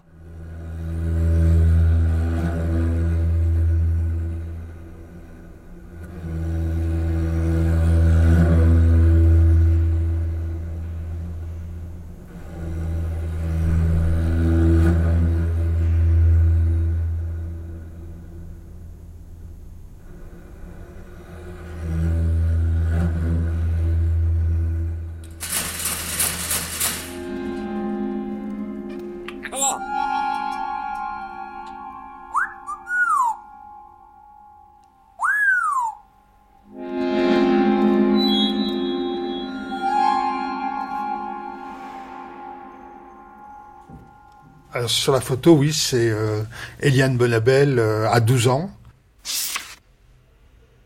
C'est-à-dire à, l'époque où elle fait euh, les illustrations pour Voyage au bout de la nuit, qui sont euh, historiquement les premières illustrations du livre. Émile Bramy. Parce qu'elles sont faites immédiatement après la sortie du bouquin. Donc ça, ce sont les, les pages de référence. Et voilà les, voilà les dessins. Donc ce sont évidemment des dessins d'enfants. Et pour moi, le, le plus beau des dessins, c'est euh, celui qui représente une, euh, une danseuse de music hall avec euh, la robe euh, complètement ouverte. euh, voilà. Dessin-là que je trouve très très beau.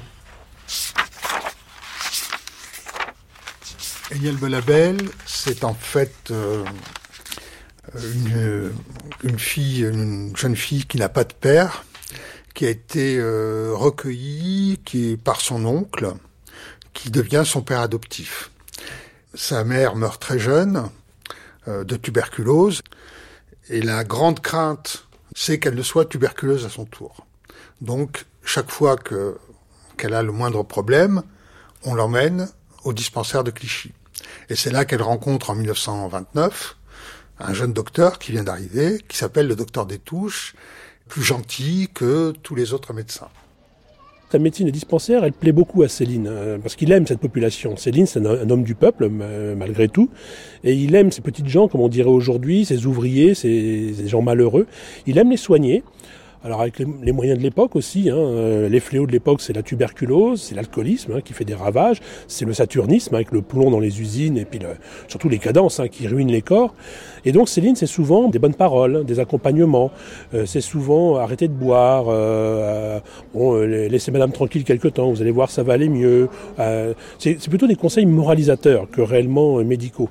Parmi les témoignages qui nous sont restés du dispensaire de Clichy, ce qui a beaucoup marqué les gens de l'époque, c'est la gentillesse du docteur Détouche. Céline, très tôt, va se démarquer par sa gentillesse, c'est-à-dire qu'il écoute les gens, il compatit à leurs souffrances, il fait un peu plus une office de psychanalyste que réellement de médecin. Et euh, surtout, ce qu'il adorait, c'était les enfants. Le dispensaire de Clichy, qui était un dispensaire euh, municipal, il existe toujours, moi je le connais, j'ai travaillé là-bas. Yves Buin. Le décor est exactement celui que Céline a connu. Le dispensaire en tant que tel est en briques jaunes, euh, avec un seul niveau. Et là, il y a un graffiti où il y a, il y a le visage de Céline, qui a jamais été effacé. Il va y travailler pour 9 ans, comme médecin salarié. C'est pas le Pérou, mais il gagne sa vie. Et puis surtout, il est, il est entré en écriture.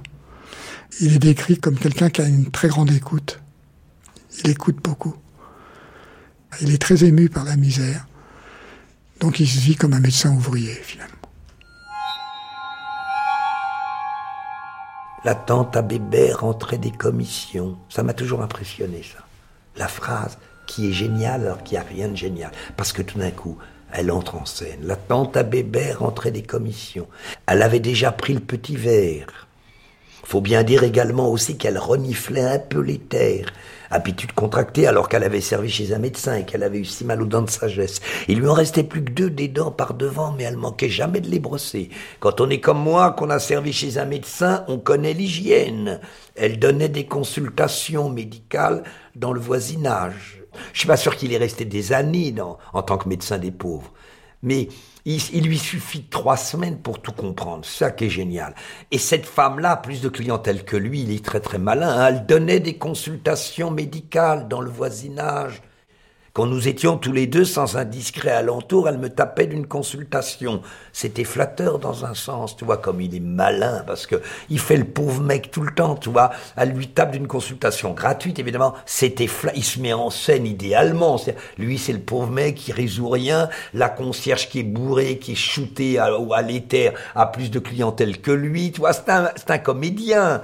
Hein, et pourquoi il nous intéresse? Bah Parce qu'enfin, on a une perception qui est pas idéaliste. On a la nature humaine telle qu'elle est, voilà.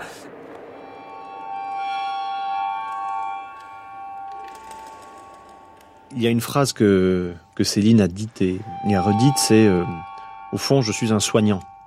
Et quoi qu'il fasse, il est un soignant, il est un médecin.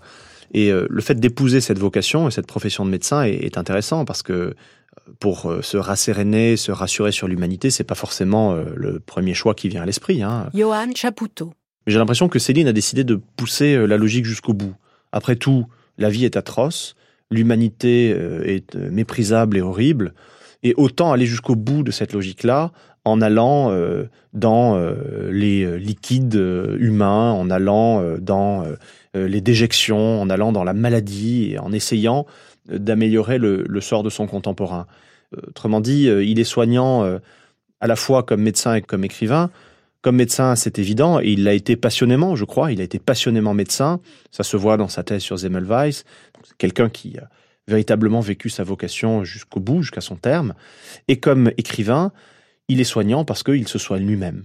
Il se soigne lui-même, il essaie de se racheter, de, racheter ce temps qui n'a pas de sens et de rédimer cette existence qui ne rime à rien par, par l'art. Au fond, euh, euh, appliquer une cotère ou faire un pansement euh, serait homologue ou parallèle à l'acte d'écriture. Dans les deux cas, on fait du bien, à soi et à l'autre.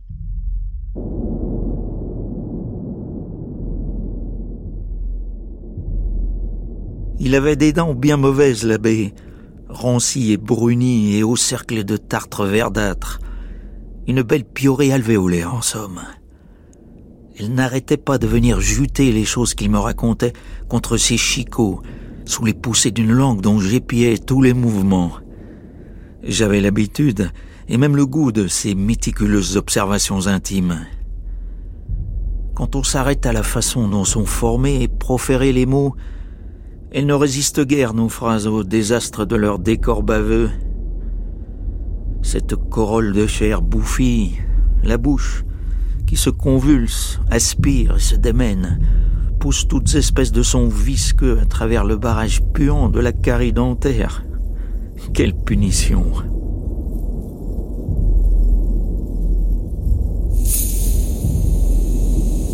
Il a un style euh, et un regard euh, à la fois anatomique et, diagnostique, avec une prédilection, voire une dilection pour l'horrible, pour le laid, pour euh, le putréfié, pour le malade. Il faut redire ici que Céline était donc d'une part passionnément médecin, mais en plus qu'il exerçait la médecine dans un dispensaire, c'est-à-dire qu'il avait non pas une clientèle de beau quartier soignée et bien nourrie, mais une clientèle populaire de banlieue qui était particulièrement, avant la naissance de la sécurité sociale, hein, il faut se souvenir de ça, particulièrement défavorisée dans l'accès aux soins et dans la beauté du corps. Donc ce à quoi il a accès en tant que médecin, c'était une humanité profondément dégradée, profondément euh, malade anatomiquement, physiologiquement, qui lui rappelle à chaque fois euh, l'humaine condition.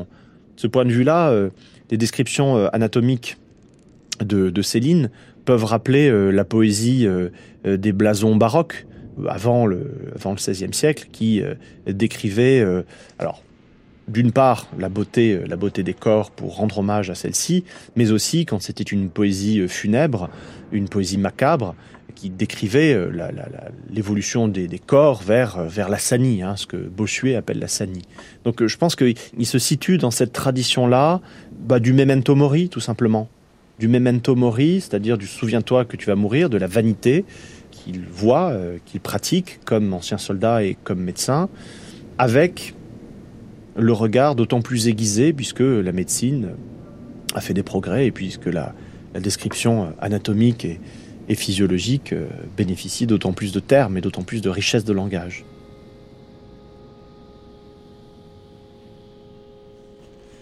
Euh, Céline a une vie très, très active. Hein. Il habite Montmartre. Il s'installe à Montmartre. Il y a, deux, deux maisons d'ailleurs. Une, un premier appartement avec une très belle vue sur Paris. Et puis ensuite, il, s'installe euh, pratiquement place du Tertre, dans un appartement au quatrième ou cinquième étage d'un immeuble tout à fait quelconque, mais dont la vue donne alors sur le nord de Paris. Hein, le premier appartement, on voyait Paris, et là, c'est le nord de Paris, en, direction de ce qui est aujourd'hui Roissy, euh, si vous voulez, Bobigny-Roissy. Et il vit là, il n'a pas d'auto, mais il a une moto, Il travaille euh, en laboratoire pour euh, le, une société de produits pharmaceutiques, mais il n'a pas d'horaire fixe, hein, mais il y va, il travaille. Il a fait breveter des médicaments hein, et son, son, sa fameuse pâte dentifrice. Voilà, ça lui rapportera un petit peu, pas, pas grand chose, mais voilà, c'était son côté recherche, comme il avait fait à Roscoff quand il était étudiant en médecine. Euh, donc, mais ça, ne lui prend pas beaucoup de temps, mais il travaille quand même pour euh, ses travaux de recherche et puis il est rémunéré par euh, le laboratoire. Donc ça lui procure un petit, un petit revenu. Son revenu principal, c'est Clichy, c'est le dispensaire où il va alors à ce moment-là tous les jours de la semaine avec sa moto. L'écriture, c'est uniquement le soir et la nuit. Hein. Il y a les amis aussi, mais enfin, ça ne lui prend pas beaucoup de temps. C'est plutôt le dimanche ou le samedi où il se retrouve là chez Jeanne Paul, euh, dans des bistrots de Montmartre. Euh. Jeanne Paul. Ben, je l'ai connu dans des cours de danse. Je l'ai connu au moment du voyage. On allait. On fréquentait de la, de la ballerine, quoi. On avait le sens de l'esthétique. Non, non, mais Autant fréquenter des ballerines que des boniches, quand même, c'est tout de même mieux. Hein. Mhm. Et alors, euh, bah, moi, je, les prenais comme modèle. Hein. Mhm. Puis lui, bah, il les prenait, il les massait, lui. Ah, bah, il avait le sens de, tu sais, de l'esthétique, hein, quand même. Mais il était amoureux de temps en temps ou c'était des passades Il n'était pas amoureux, non, il avait le sens du beau. C'était des filles qui étaient placées, qui étaient, tu comprends, qui avaient des fois des petites tronches, mais qui étaient mordues quand même pour la danse. Et la danse, c'est quand même quelque chose, quoi. non? Bien sûr. C'était un art qu'il aimait beaucoup. Il allait dans, avec Jeanne Paul dans les cours de danse. C'est là où il a connu d'ailleurs euh, Lucette Almanzor et, et d'autres danseuses. Hein. Alors, il n'avait pas le droit d'être euh, dans la salle, mais comme il connaissait les, les, les professeurs de danse, alors on les mettait d'ailleurs apparemment tous les deux. Et et ils en profitaient, si vous voulez, si vous comprenez ce que je dis. Je pense que ça l'excitait sexuellement, voilà. C'est ça la vérité. Pour écrire, il avait besoin de se mettre dans une espèce de transe. Et à partir du moment où il était parti comme ça dans des fantasmes, dans des visions, il jetait tout dans l'écriture. Véronique Donc c'était très physique, sa façon d'écrire. Et il y a une, phrase qui dit dans l'Église, à Ferdinand, tant que vous vivrez, vous irez entre les jambes des femmes pour euh, connaître le secret du monde. Dans les jambes des femmes, oui, il y a le monde entier, c'est vrai. Euh, pour lui, euh, le corps était très important. N'oubliez pas qu'il est médecin. Hein. Le corps est très important, il faut le préserver.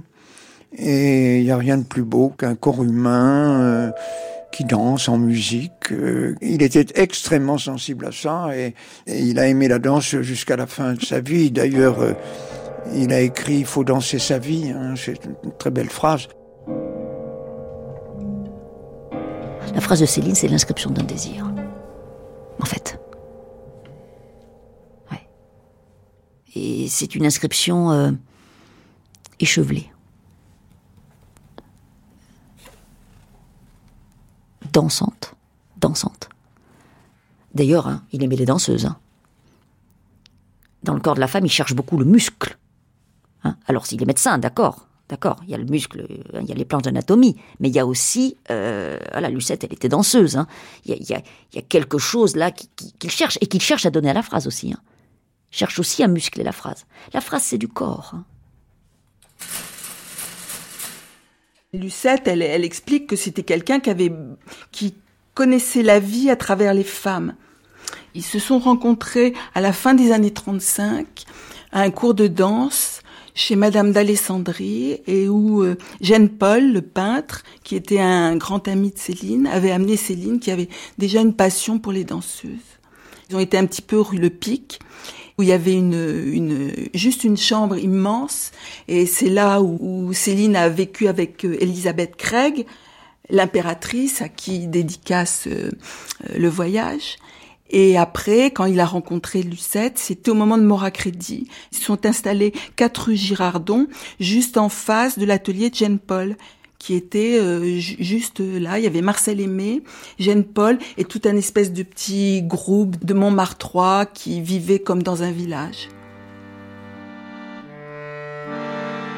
Lucette était très très timide et elle pouvait pas imaginer, c'était comme un rêve éveillé, que quelqu'un comme Céline, qui avait autant de succès, qui était aussi euh, charismatique auprès des femmes, ait pu s'intéresser à elle. Quand on voit ses photos, c'est vrai qu'il était euh, très beau, des yeux clairs, et elle a tout de suite eu une attirance très très forte. Surtout de le fait qu'elle soit danseuse, qu'elle ne pèse pas, qu'elle soit... Euh, Céline, il a toujours une passion pour les bateaux, pour l'eau, pour les danseuses, pour quelque chose qui bouge, qui reste pas.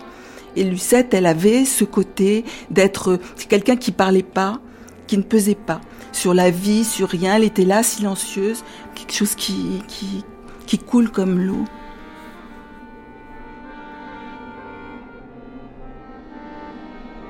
Je suis tenté dès que je vois l'eau.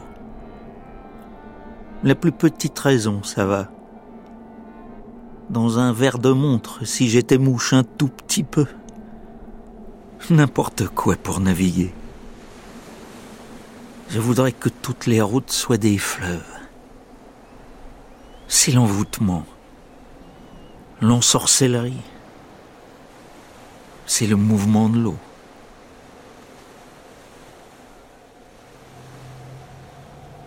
Je me souviens euh, comme une enfant qui pouvait avoir 6 euh, ans. Donc euh, ce sont des souvenirs tout à fait particuliers. Souvenirs, oui, je me rappelle de, de Céline et de Lucette quand ils sont arrivés à Saint-Malo. Sergine Le Bagnier. Ça, ça devait être l'été 1936. Je me souviens surtout ce qui m'a frappé à l'époque, c'est que Céline, ses lacets et sa ceinture étaient avec de la ficelle. Alors forcément, pour une enfant de 6 ans, c'était très très amusant. On faisait des concours de crachat. Alors j'étais euh, sur ses genoux, face à lui, et on faisait des concours de crachat. Je peux vous dire que je n'ai jamais gagné. Ce qui horrifiait maman, et ce qui m'amusait beaucoup. Moi, j'étais aussi euh, très, euh, très captivée par Lucette parce qu'on faisait des mouvements de danse, on faisait des mouvements de gymnastique dans le salon, on allait faire nos mouvements sur la plage. Je l'ai jamais vu dans l'eau. Ah non, je l'ai jamais, jamais vu se baigner. Non, non. Il aimait, il aimait la mer, il aimait, bien sûr, le, mais il ne se, baignait pas. Où est-ce qu'elle est ma petite photo Ma toute petite photo. Voilà, vous voyez C'est tout un. Tout, tout, tout l'immeuble est comme ça. alors là, il y a une barrière, il y a les voisins, et là, il y a la dernière chambre. Il a écrit, il a écrit Mora Crédit, enfin, une partie de Mora Crédit.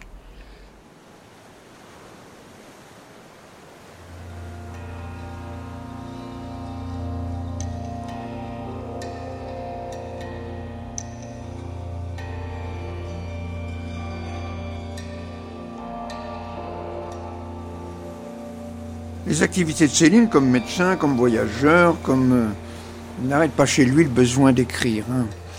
Le succès y est pour quelque chose aussi. Hein. Il se rend compte que, il vient d'avoir un immense succès avec Voyage au bout de la nuit. Il continue. Et euh, les, critiques ont été beaucoup plus réservées au moment de la publication de, de Mora Crédit. Il va gagner énormément d'argent, il va être traduit dans des tas de langues, et ça ne le satisfait pas parce que il a l'impression qu'on essaye de le, faire taire par les lauriers, si vous voulez, d'une certaine manière. Il le dit. Le succès ne lui plaît pas. Il dit, on fait, on essaye de faire applaudir le singe. Donc il sent qu'il y a quelque chose qui ne lui correspond pas. D'abord parce que c'est un grand solitaire, parce qu'il découvre des choses concernant le, fonctionnement de l'âme humaine et que c'est pas en, ayant des applaudissements et en, ayant les journaux, les journalistes et le succès médiatique, on dirait aujourd'hui, que cette découverte va s'apaiser. Et donc, il va avoir besoin de faire une nouvelle effraction à l'intérieur même de cette effraction, parce qu'il aurait pu faire 50 fois le voyage et avoir un grand succès et devenir un prix Nobel. Et sa seconde effraction, ça va être l'invention des trois points. C'est dans Mort à crédit où déjà apparaît sa volonté de transgresser et de subvertir ce qu'il y avait d'encore un peu littéraire, donc merdeux, dit-il, dans Voyage. C'est lui-même qui, fait ce, ce commentaire. Trois points, dix, douze points. Plus rien du tout s'il le fallait. Voilà comme je suis. Vous pourrez plus lire une seule phrase. Le jazz a renversé la valse. Vol babillon, émouvez-vous, bon Dieu.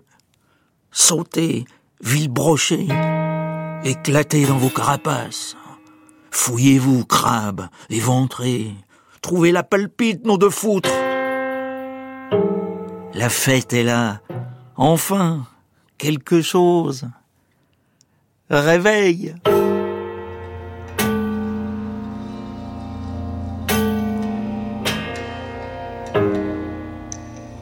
À la fin de sa vie, il finira par dire Le voyage j'en ai marre, c'est écrit comme du Paul Bourget.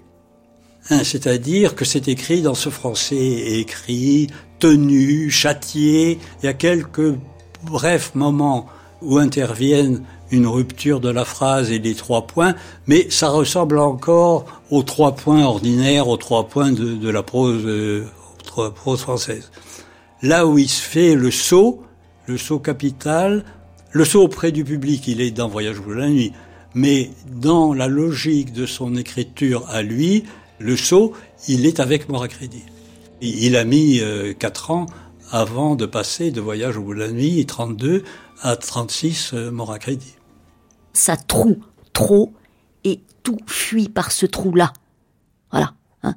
Vraiment, cette phrase-là, vous voyez, euh, je ne lui laisse pas le temps de s'habiller en phrase, la phrase des autres. Hein. Alors, euh, moi, la mienne, celle que j'invente, moi, parce qu'il invente, hein, au moins dans ces deux livres-là, puis dans un certain nombre d'autres aussi, en, effet, elle, elle, elle happe quelque chose. Elle laisse respirer quelque chose. C'est nouveau dans l'œuvre, ça n'apparaissait pas dans Voyage au bout de la nuit. C'est nouveau, effectivement, il apparaît là comme un écrivain qui dit exactement tout ce qu'il a envie de dire, et c'est la raison pour laquelle d'ailleurs il sera critiqué.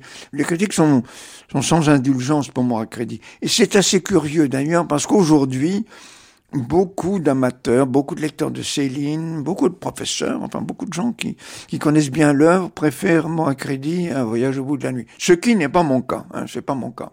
Le chef-d'œuvre absolu, c'est Voyage au bout de la nuit. Il, il touche à son but. C'est-à-dire que avec Voyage au bout de la nuit, il obtient tout ce qu'il voulait.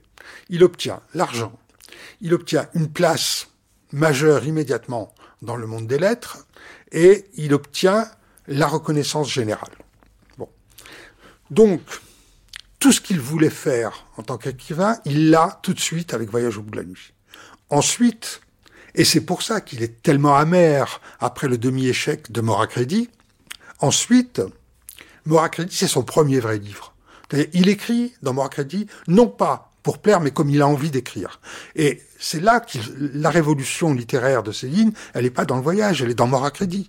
Dans Mort à crédit, c'est là où on trouve les points d'exclamation, les points de suspension, la suppression des conjonctions de coordination, la phrase qui est totalement vaporisée, euh, il n'y a plus de phrase. Et d'ailleurs, l'étude des manuscrits montre que quand il commence un récit, il est dans le premier manuscrit, il est encore prisonnier de cette forme apprise à l'école, qu'on apprend tous, euh, avec la phrase comme unité de sens et unité close par un point avant, par un point arrière, etc. Il est encore prisonnier de ça. Et puis petit à petit, il casse. Hein, de version en version, il casse cette unité qui semble tellement insécable euh, à d'autres, il la casse pour obtenir cette allure complètement différente. Il, réalise dans la prose française l'équivalent de ce qu'il trouvait dans les dentelles du magasin de sa mère, c'est-à-dire un dessin qui est formé non pas par des pleins, mais par des vides, comme la dentelle. Et donc là, là, il fait sa révolution véritablement. Et il est tout à fait euh, malheureux parce que, comme tous les révolutionnaires, on ne le comprend pas. Voilà, les gens attendent un autre euh, voyage au bout de la nuit et il leur donne mort à crédit. Et à partir de ce moment-là, moi je pense qu'il devient Céline. Vraiment. L'accueil de la critique euh, de son second roman, Maurice Crédit, va affecter beaucoup Céline. Hein. C'est un être hypersensible, hein, il faut bien le dire. Alors il est sensible aux, compliments comme il est sensible aux critiques. Il est d'autant plus sensible que Maurice Crédit est un chef-d'œuvre que la critique s'est probablement trompée euh, et que euh, Céline a eu le sentiment d'une injustice. C'était des critiques injustes. C'est un épisode de sa vie assez important qui va euh, peut-être le déterminer aussi à écrire autre chose que des romans. Mon Dieu, que ce serait agréable de garder tout ceci pour soi. Plus dire un mot, plus rien écrire, qu'on vous foute extrêmement la paix. On parlerait plus à personne, tout à fait tranquille. Mais la croque, Mimile, aux agrès, vieux clown, et que ça plus haut, plus haut. Vous êtes un petit peu attendu, hein. Le public vous demande qu'une seule chose, que vous vous cassiez bien la gueule.